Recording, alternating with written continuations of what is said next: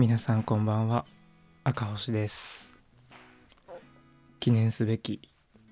記念すべき第エピソード2ということで本日も皆さんよろしくお願いいたします。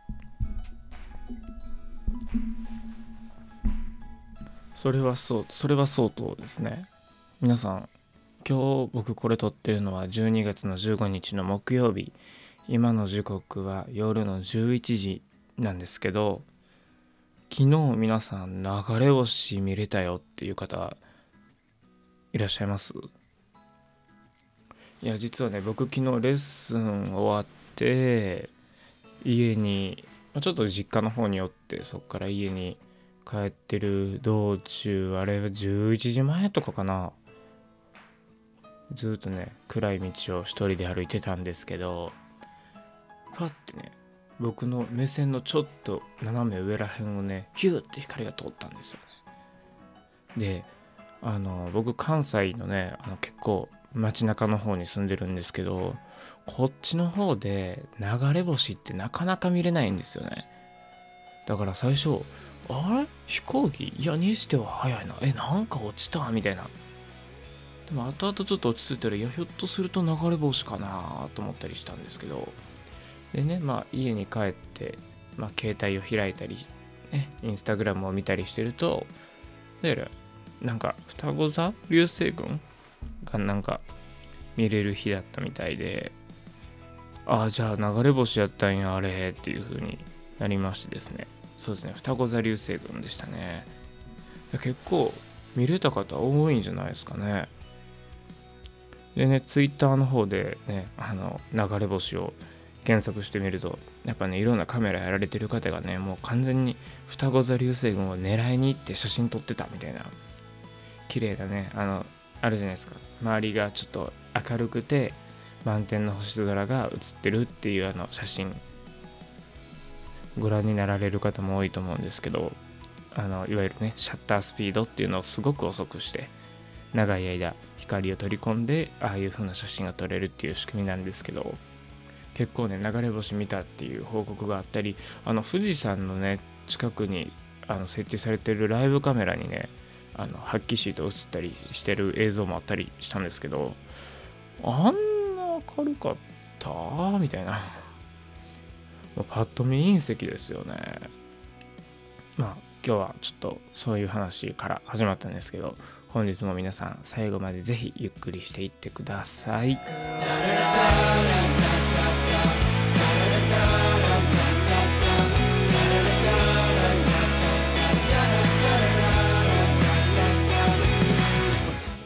はいてなわけでですねそうそう仕事のあれこれでちょっとちょうどね「君の名は」を見る機会があったんですよ。でちょうどね映画でやってた時期はね僕あんま実は映画館に行って映画を見ないタイプの人間で っていうのもですね僕ね大きい音が苦手なんですよ。特に暗いところで大きい音を聞くのがすごいちょっとちっちゃい頃から苦手で。だからちっちゃい頃からね僕映画館無理なんですよ。で今も結構その名残で映画館行く気になれなくて。でもねだから自然とね映画を見るっていうことを普段してこないんですけどあのちょっとね仕事で「君の名は」に「君の名は」のエピソードにねちょっと絡むお仕事をさせていただいた時にさすがにちょっと見とかないとまずいなと思って「君の名は」を見たんですけどあれもほら星が降るシーンがあるじゃないですか。そうそうそうそう。だから昨日のあれ見てうわ君の名はみたいやなとか思ったりまあ、君の名はね、あれ、星降るシーン、ちょっと、ね、あんま良くない方の星の降り方やったりするんですけど、そう僕、その仕事でですね、あの、今年は岐阜の方に行ったんですね。あの、ちょうどね、飛騨古川っていう町があって、飛騨古川は、その、君の名はの、あの、モデルにもなった町なんですよね。あれ、君の名はの舞台って、まあちょっと見られた方いると思うんですけど、東京のシーンはもうまんまがっつり東京だったりするんですけど、あの、ミスハちゃんのね、いる街の方は、あれ、複数合わさってたりするんですよね。で、まあ、大きい湖があるあの町はね、あの、おそらく諏訪湖がモデルなんですよ。長野県の諏訪湖。そうそうそうそう。だからあれが、なんだか、あの、君の名はでは、確か糸森っていう町になってたんですね。確か。そうそう。僕あれなんですよ。ちょっと話が飛ぶんですけど高校卒業した時にですね地元の友達と卒業旅行に行くってなった時に、まあ、一応ね旅行先としては熱海だったんですけど2泊3日の2日目みんなでちょっと東京に行こうと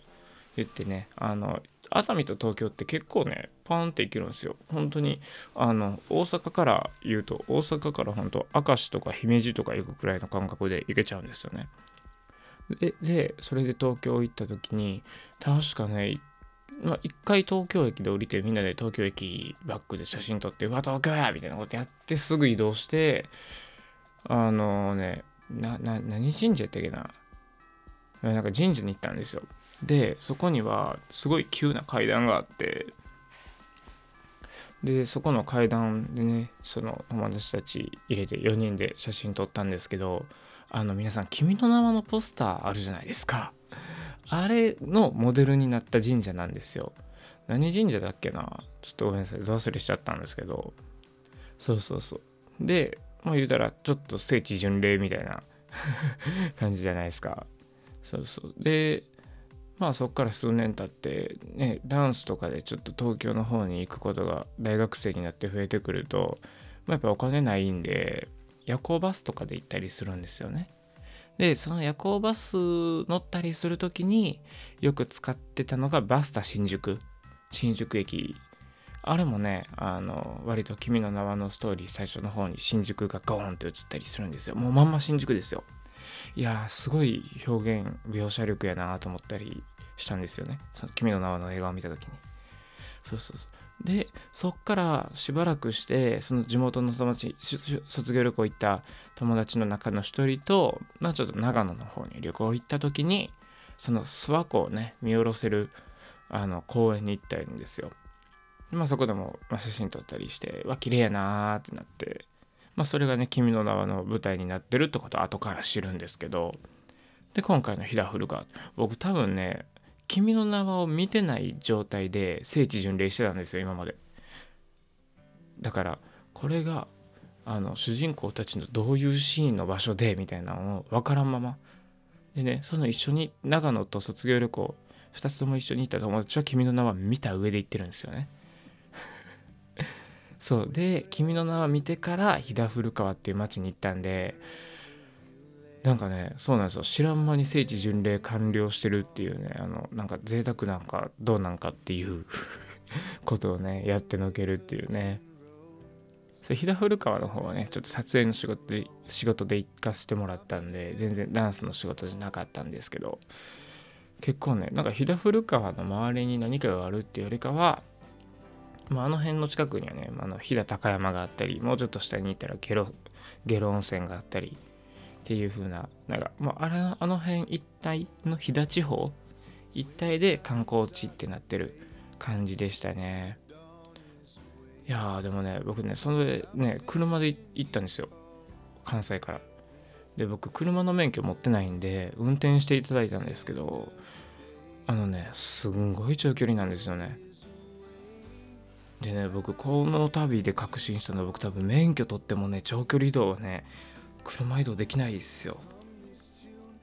ずっとねあの助手席に座らせてもらってたんですけどあの言うたらずっとほとんど高速道路の移動じゃないですか。高速道路って両サイド壁じゃないですか。景色あんま見えないじゃないですか。ちょっとね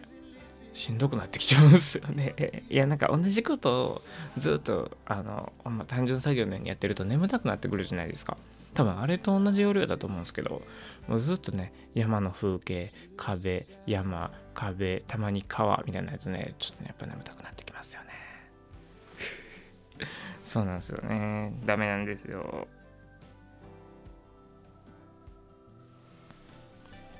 はい。っていうのはね、なんか、あ、でも今日は結構あれですね、前回と比べて割と喋れるようになってきましたね。そうそう、今ね、これ撮ってる環境を言うと、僕の作業部屋なんですよ。これ撮ってるのが。で、ちょうどね、あの、手話の MV7 っていうね、マイクを使って、それをね、あの、アームで机に固定してやってるんですけど、机に固定してやってるので、この、ちょっとすいませんね。こうやって机に足が当たったりするとマイクに振動が伝わってブーンってなるんですよ。なのでちょっとね音が入ってしまってたら申し訳ないんですけどすいません。まあねちょっとね話もこここの辺にしてちょっとね一発目のコーナーに入っていきましょうか。旅の小話。はい。てなわけでですね、こちらのコーナーでは、えっ、ー、と、1年間の中でね、まあ仕事、プライベートともに、あちこちをね、日本全国あちこちを旅させていただいております私が、その旅先で出会ったちょっとしたエピソードをね、ご紹介していこうというコーナーでございます。よくね、僕はプライベートでも、あの、一人でね、旅行に行ったりするんですけど、僕そもそも一人旅を初めてやったのはですね大学遅いんですよ大学4年生の頃にあの愛媛にねあの一人旅を行ったんですよ。まあ、というのもですねこの年はあのコロナ禍1年目ということであのもう本当に今以上にね日本全国が自粛モードといいますかもうマスク絶対外に出ないみたいな時期だったんですけどだからねそれでまあ時間もあってもうどうすんならねこういう時にしかねインプットできないことをやってみようと思って思い立ってね愛媛の方に行こうと決断したわけなんですよ。でまあ今回のね旅の小話のテーマはこの愛媛の方じゃなくてこの後の同じ年にね同じ年の秋に行った鳥取の旅の話なんですけど鳥取もね僕はあのこのこれ確かねたまたま2連休ができたんじゃないかないきなり。そうそれであのバスでね朝一から鳥取の方に行きましてですね。で2択だったんですよ。片方晴れで片方曇るかなくらいの計算だったんですけど、まあ、1日目が曇ったので、まあ、ちょっと当初の予定1日目と2日目の予定をちょっとガラッと入れ替えて1日目は確かね倉吉っていう町があって倉吉の廃線跡電車の線路跡があってあの本当に竹林の中を線路が通されてそのまま残ってるっていうねすごい幻想的な場所なんですけどどうしてもそこに行きたくてですね倉吉駅で降りてそこから30分バスに乗ってでそこから30分歩いて行ったんですよ。ここまでやるやつはねきっと僕だけなんですよね。でこれまた数年後にねあの完全にお仕事で車で行くことになるんですけどその時にね車のありがたみを知るっていう。でまあまあまあその日はねそこの配線跡を巡ってでも結局1日目って会ったことそれくらいやったんかな。でまああの鳥取の方に戻ってですねふらふらふらふらして、まあ、ホテルにチェックインしてで晩ご飯を探してで晩ご飯食べ終わってもねまた時間が8時とかやったんでせっかくだからちょっと一人飲みでもしようかなと思って。あのサニバルさんっていうねあの一人お一人様大歓迎ってその時に書いてくれてたお店に入ったんですよ。でまあ一人でねカウンターの隅の席に座りましてですね。まあちょっとビールを頼んだりちょっとおつまみを頼んだりしてるとね結構ねお店の中にはあの地元の方が多くてでまあワイワイワイワイ結構賑わっててその店員さんとお客さんが仲良く喋ってるなんていう風景もねあの本当によく見られる場所だったんですけどでそこでねちょろっとあのお姉さんが「お兄さんどっから来られたんですか？こっちの方ですか?」みたいな「いや自分ちょっと今日大阪から来ましてですね」っていう話をしてるとなんかそこからねすごいあの話を広げてくださって「いや今日どこ行ったんですか？今日どんなとこ行ったんですか?」とかいろいろ聞いてくれてねそれに対して僕も写真を見せたりとかして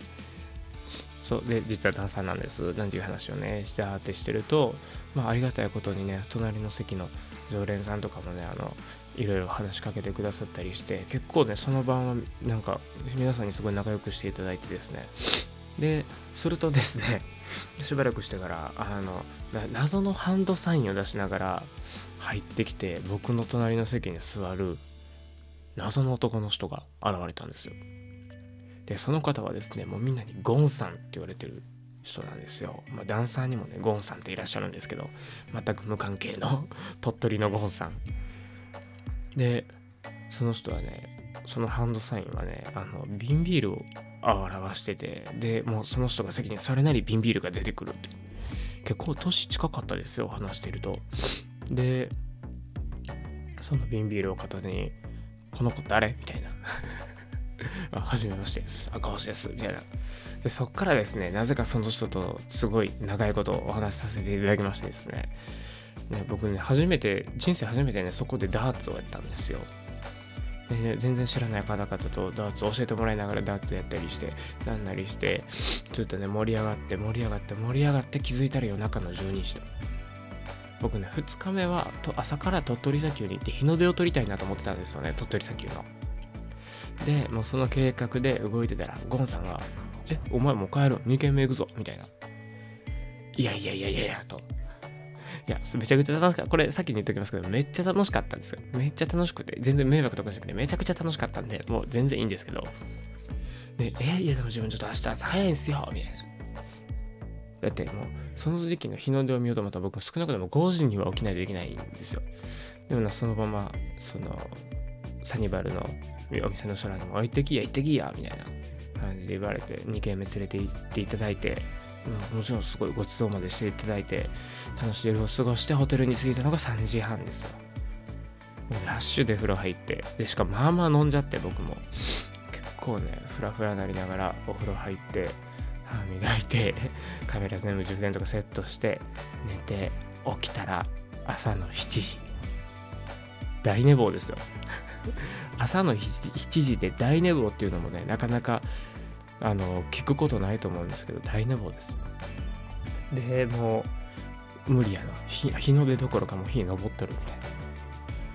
ほんでもうそこから予定変更してまあその日はね鳥取一日中回ったんですけどでまあ月日が流れ僕今年の3月にですね中国地方一周の旅っていうのをやってるんですよ。ああ一人で。はい。でその2日目の夜がね僕鳥取でホテル取ってて。ででも言うてねその大学4年の時の旅を旅で行ったところにまた今年の3月なんであの3年ぶりくらい23年ぶりくらいの訪問だったんですね。だからさすがにそんな1回来ただけの客のこと覚えてないやろうけどまあちょっと僕僕的にはちょっとそういうのは結構ストーリー感じるタイプなんでいやでもひっそりと行こうと思ってそのサニバルさん空いてたんですよ。で入ったら偶然にもね同じ席に座ったんですよ。23年前と。2年前3年前かな。でまあもちろん気づかれてないだろうなと。もう全然ね接客も「あじゃあはいどうぞどうぞ」みたいな感じだったんですけど僕はその接客してくださったお姉さんの顔めちゃくちゃ覚えててもう名前名前も覚えてるんですけど。でしばらくしたらそのお姉さんが「お兄さん初めてじゃないですよね」もうパチーンですよね僕。うわっと思って覚えてくれはってるもしかして。いやでもこれもしかして違う人として認識してる可能性もあるんですけど。あそうです。自分2回目ですって言ってみたらそうですよね。大阪のあもう絶対俺のことやと思ってもう俺それすごい嬉しくて。そうですそうですなんか言って。もうね当時の話もできたりとか僕すごいこれ嬉しくて。ね旅をしてるとねこういう素敵なストーリーがね本当に本当に自然発生的に生まれたりするんで僕ねすごいこの一人旅ってやめれないんですよね。でもねまあその日はちゃんとね 日付変わる前にはちゃんともうお店を出てあそうゴンさんはいなかったんでねその時には。でちゃんとホテル帰って寝て翌朝しっかりね朝に起きてあの鳥取砂丘の朝焼けを収めることができたんですよ。このね中国地方一周の旅の様子は YouTube にもね僕上げてるのでぜひ探してみてください。すごい良かったですよ中国地方。えっ、ー、と岡山広島鳥取島根山口。僕本当にあの島根山口は生まれて初めて行ったんですけど本当にいいとこでした。まあ欲を言うとねもっと一個一個ゆっくり回りたかったなっていうのあるんですよ。なんせ僕それを2泊3日でやったんで。本当はね3泊4日したかったんですけどちょっとね3泊4日できない事情が生まれてしまって。そうなんですよ。だからもっとゆっくり回りたかったなっていうのがまあ本音ですよね。てなわけで、まあ、全然ね今日小話の規模じゃなかったかもしれないですけどはい。旅の小話でした。にしても寒いですよね。今日ね僕が住んでる町ももう本当に2桁温度に行かなかったっすよ今日一日、まあ、僕今日一日中ねちょっと家にいたんですけど今日マジで外であスーパーに買い物行ってな。スーパーには行きました。スーパーに行ったきり行っただけでね僕は本当にずっと家にいたんですけど最高気温8度。最低気温2度。もう真冬ですよね。いやでももう真冬っすもんね変な話。だって12月半ばですからね。あと10日後クリスマスですよ。大変やって。さあ皆さんはクリスマスは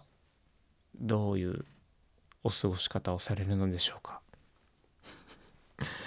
クリスマスね。今年はねイブはレッスンなんですよ僕。でね僕のレッスンでは毎年言ってるんですよ。彼氏彼女とのデートでのみレッスン欠席を認めると。でまあ12月2425ってそのダンスのダンス教室のレッスン的にも年内ラストのレッスンである可能性が本当に高いんですね。だからもうそこでじゃあまた来年ね良いお年をっていう風になるんですけどまあだからそこを休むってことはあの事前に把握しときたい。じゃないとねあのその1週前にね良いお年をって言えるじゃないですか。その子に。そうだからクリスマスで休むやつは早めに言えよと。でもクリスマスね僕は基本的に独り身なんで。まあしかもあの独り身じゃあろうがなかろうがクリスマスのレッスンをまあ変な話彼女とデートなんでっていう理由で先生が飛ばすってやばいじゃないですか。仕事ですからね。そうなんでまあ僕は絶対にいるんですけどやっぱ寂しいじゃないですか。その誰かと過ごせるのにその人がいないっていうのはそのダンスレッスンってみんながおるのに。そうだから休む理由としてはもう君ら彼氏彼女とのデート以外では認めへんからな。風邪ひいてでも来いよっつって。なんて冗談をねよく飛ばしてるんですけど。そうですね。今年のイブはレッスンなんで。しかもねあの僕よくインスタグラムにねレッスン動画その踊ってる動画っていうよりかは踊ってる時以外の素の素の時間をねインスタにレッスン動画で上げたりするんですけどそれでもね大人気のあの土曜日のあの動物園みたいなクラスなんですけど クリスマス言うまで決めらがいとまあ言ってるんですけどね。まあみんなはみんなでね僕のこと大好きなんでね多分みんな来ると思うんですけどまあ25ですよね問題は。今年日曜日なんですよ。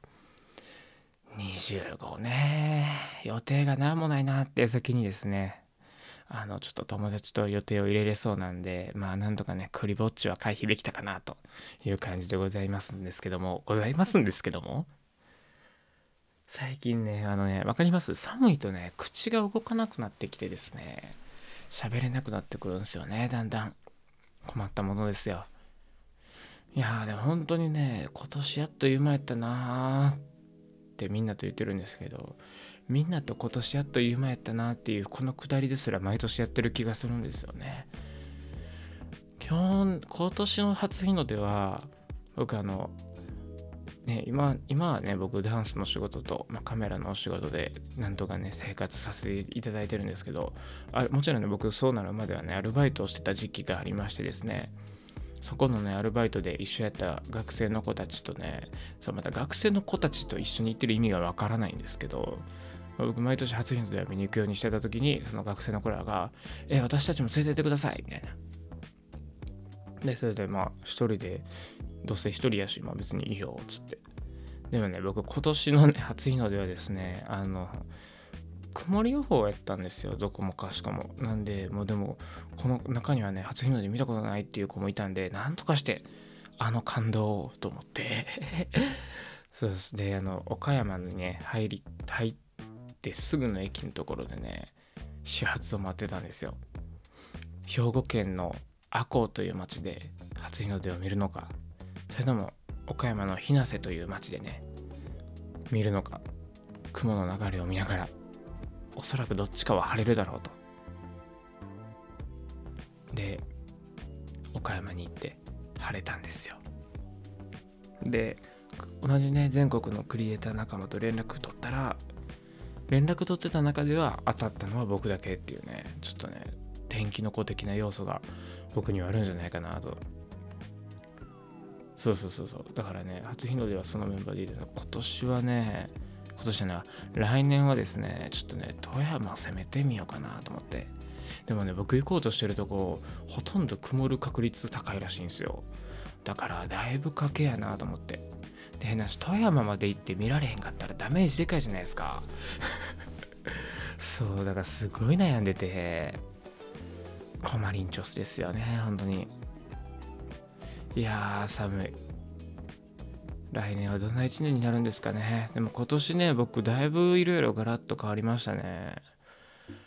まあなんかねまた機会があればねがっつりそういう話もしたいなと思うんですけど。いやまさかねここまで自分でねなんか自分で変なしここまで仕事ができるようになると思ってなくて本当にまあ出会いに感謝周りに感謝環境に感謝ですね。冗談抜きで。まあ僕だから今年やったお仕事の中でね一個、まあ、中でもねちょっと印象的だったのがあの神戸にねレゲエグループのマック・ジャックさんというアーティストさんがいらっしゃってですね4人組の。で全員が元高校球児っていうあのメンバーの皆さんなんですけどマック・ジャックさんというアーティストの方がね12月の2日にバカバイブスっていうね新曲をリリースされましてですねでそのミュージックビデオ東京の方で撮影があったんですけどそちらのね振り付けをさせていただきましてですねありがとうございます。で僕ねミュージあこれ振り付けの仕事っていうのはね今まで何回かあったんですけどちょっと特殊だったのが自分が一から考えた振り付けをダンスを普段されてないアーティストさんにレッスンするっていう。地味に初めてだったんですよね。その誰かが作って渡された振り付けをレクチャーするっていうことはね今まで何度かあったんですよ。まあそのあの広告とかにね使われ起用されている芸能人の方々ってやっぱスケジュールがタイトなんでもう向こうでレッスン受けるよりこっちで受けた方が早いっていう時とかにそういうやり方をしたりもするんですけどそれでねこれがまたまたあのどこまで、まあ、あんまりねあの裏事情をペラペラ喋るもんじゃないんですけど、まあ、もちろんねあの芸能のお仕事なんで、まあ、急な変更があったりだとかいろいろした中で作ったんですけど、まあ、ミュージックビデオね見て見ていただけるとすごい早いんですけど あのすごいねハイテンションであの面白いというかでも実は真似しようとすると結構むずいっていうあのちょっとじわじわっとくるね振り付けに仕上がってまあこれはこれでね僕すごいあの、まあ、周りの方々からもねあのいい評価をいただきましてメンバーさんからもリアクションが良くてでなんせねその周りのファンの方々マック・ジャックさんのファンの皆さんからのあの評判も良かったんで僕はすごい満足してるんですけどまあなんせね僕東北一周してる間に振り付けを考えてたんですよ実は。今年の10月末くらいにあの東北一周をプライベートでしてた時にまあもうその時にはね僕はもうデモ音源を持っててその発表前の音源ですね。作らないといけないので先にそれを頂いて歌詞も頂いてずっとそれとにらめっこしながら作っててこれはいけるわと。なってまあちょっとあのこういう感じで作ってますっていう動画もねあの映像の方のディレクターさんにあげてっていう風にしてるとちょっと変更事案が入りましてですね。振り付けを一新しないといけないっていう展開になって そのねミーティングをね僕はあの東北新幹線の あのオフィス車両でやるっていうあオフィス車両正しい正しい使い方ってこれやなっていうふうになったんですけどいや今ねでも思えばそれすらも楽しかったですね僕は。本当にうわどうしようっていやその時は大変なんですよ。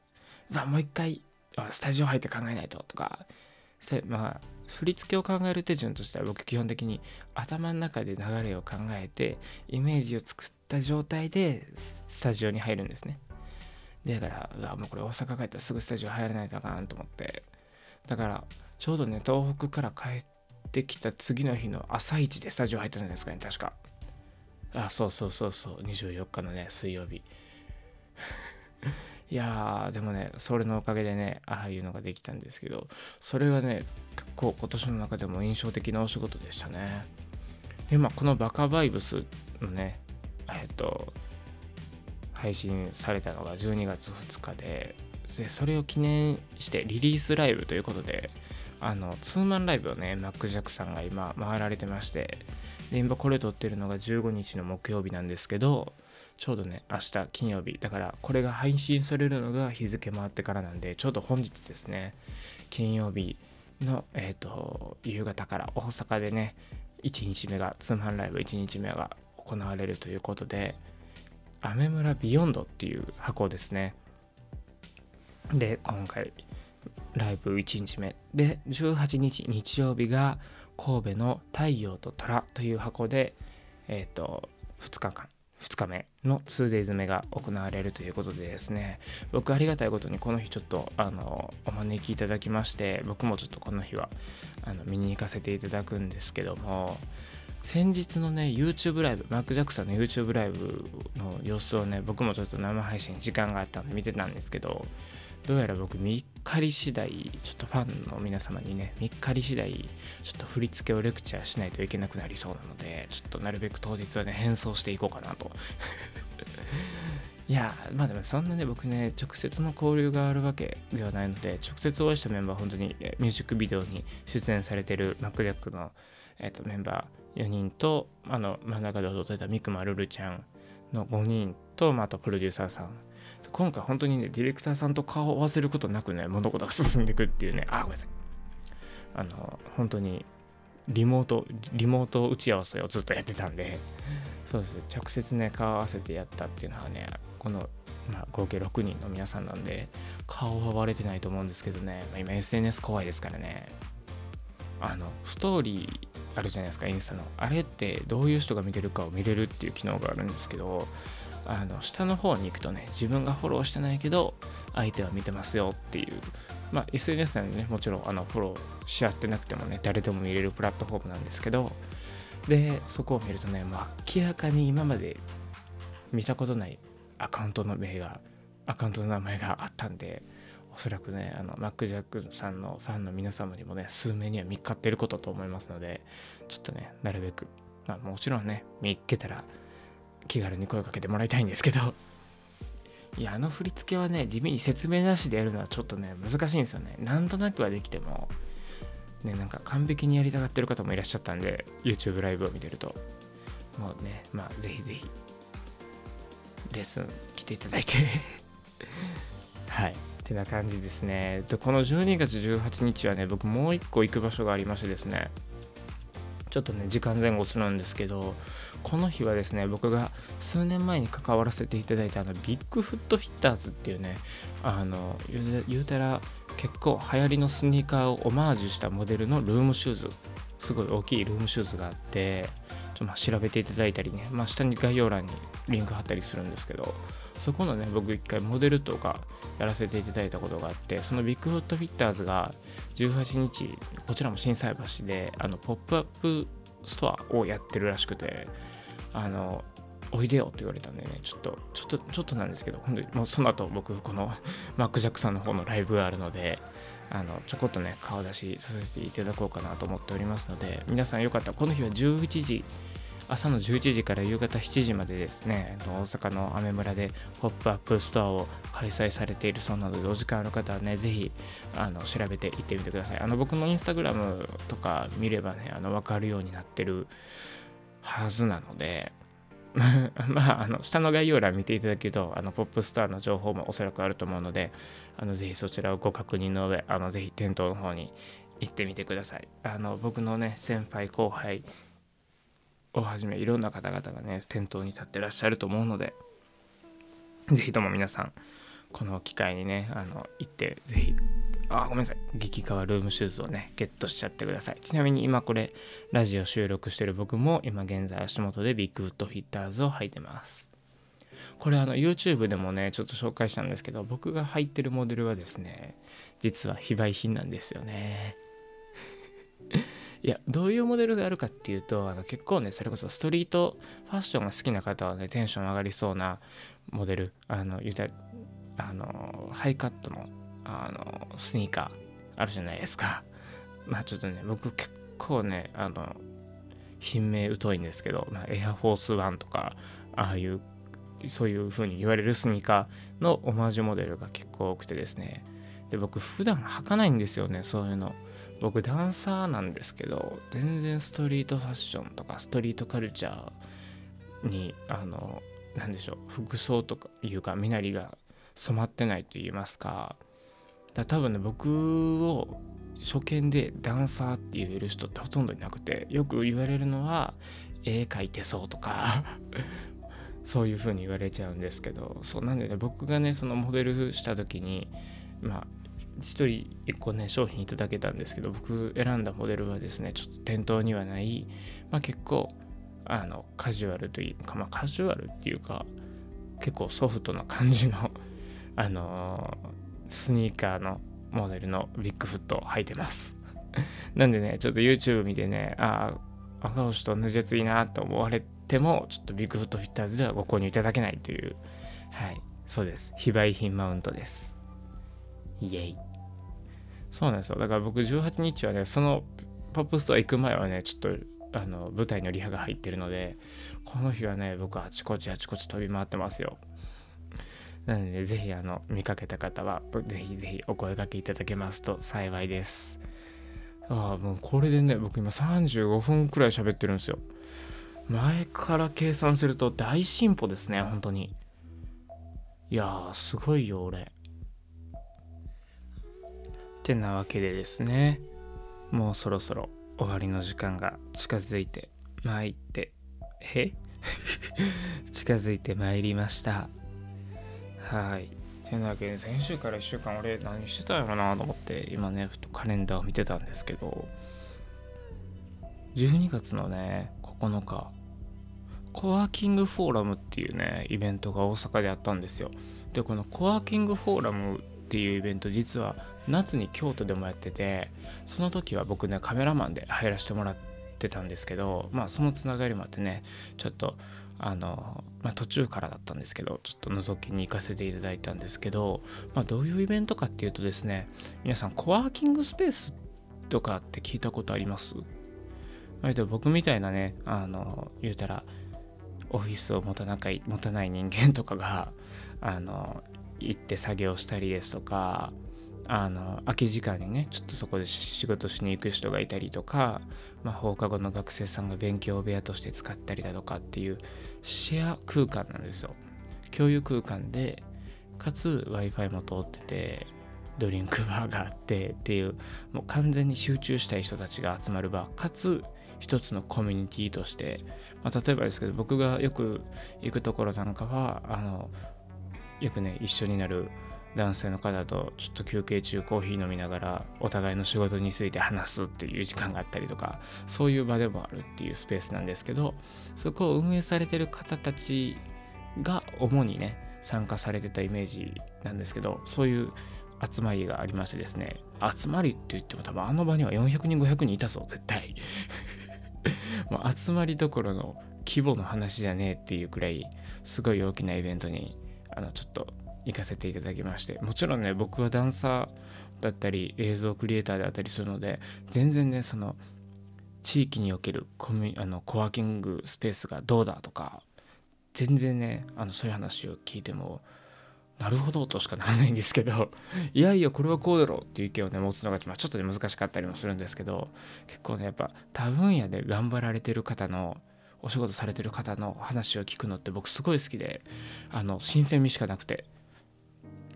まあ、それでもね中にはあの自分の自分のね生活や仕事観にも活かせる話っていうのは結構他にもあったりするのであのすごいねためになる時間だったなって思います。いや結構ねあのダンサーでコワーキングスペース使う人ってもうほぼいないと思うんですけど僕結構ね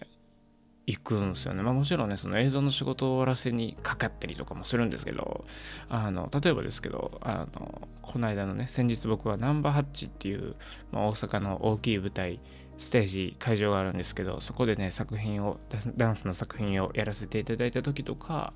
そこのねあの構成を練ったりですとか僕照明プランって言ってねあの照明のオーダーとかオーダー表とかも書いたりするので、まあ、僕がね直接照明をできるわけじゃないんですけど、まあ、照明さんにここはこういう照明でお願いしますこういう演出でお願いしますってオーダー表をねあの作成したりするっていうそういう結構ねダンサーはそういうあの卓上のね仕事がいろいろ多かったりするんですけどそういう仕事もねやったりとかしてましてですね。でやっぱそういうところに行くとこれから起業を目指してる方とかが勉強されてたりですとか、まあ、個人でねお仕事されてる方が作業されてたりとかするんですけどそういうところでねお仕事何されてるんですかって言われていや僕実はダンサーなんですよって言われるといやダンサーさんってこういうとこ来るんですねみたいなことよく言われるんで結構ねなんかダンサーっていうか,、まあ、なんかそういう意味ではちょっと新しいことにトライできてるかなと思っててでなんかそういうところからね生まれてくる発想アイデア一緒か発想もアイデアもとかなんか刺激とかをねなんか今度はこういうアートにアート的部分に消化していけたらなっていうふうにも考えたりしてて、まあ、僕の一人旅とかもまさにそれで普段受けない刺激を受けることで自分からどういうものが生まれてくるかなっていう楽しみも一つとしてあるのでやっぱねダンサーって言ってね作り続ける仕事をしてるまあするまあもちろんね上には上がいるんですけど 僕の身近にもすんごい仕事してる人がいるんですけどそういう人たちに比べたらもちろんまだまだまだまだまだまだまだまだまだまだなんですけどやっぱり今後もねこういう作り続けていく仕事をねあのしたいなって僕も思ってるんで今のうちにねいろんな刺激を経験してる方がいいなっていうのもまあ一つとしてありますよね。はい。というわけで今日はちょっとすいません。喋りすぎてね、質問コーナーに行けなかったんで、ちょっとまた次回ね。いや、なんかこの間ね、あの、インスタグラムでちょくちょく質問募ったらちょくちょく集まってたんで、またね、そちらもね、返していけるように、ちょっと次回頑張りたいと思います。まあ来週はね、まあ一番ビッグなものとしては本当に、えっ、ー、と、18日、まあ、ポップアップからの、まあ、えっ、ー、と、マクジャックさんのライブあとはまあまあ、あの、ほとんど撮影の仕事したり、編集したり、ダンスのね、あのレッスンやったり、振り付け考えたりみたいなことをやってますので、でその翌週はですねあの、まあ、またねあの告知したいなと思うんですけどあの大阪府の寝屋川市っていうところでねクオリティトライブというダンスイベントにですねそのさっき言うてたあの上まだまだまだまだまだまだまだまだ上にいらっしゃるね先輩の作品にね僕はの出させていただきますのでそちらもねぜひお時間ある方はあの僕のインスタグラムやらツイッターやら Gmail やらでねあのラジオ聞きましたイベント行きたいよって言ってくださったらね僕チケット用意するあの段取りができてますので、ぜひぜひご連絡くださいませ。てなわけで本日はこの辺で失礼いたします。皆様お仕事お疲れ様でした。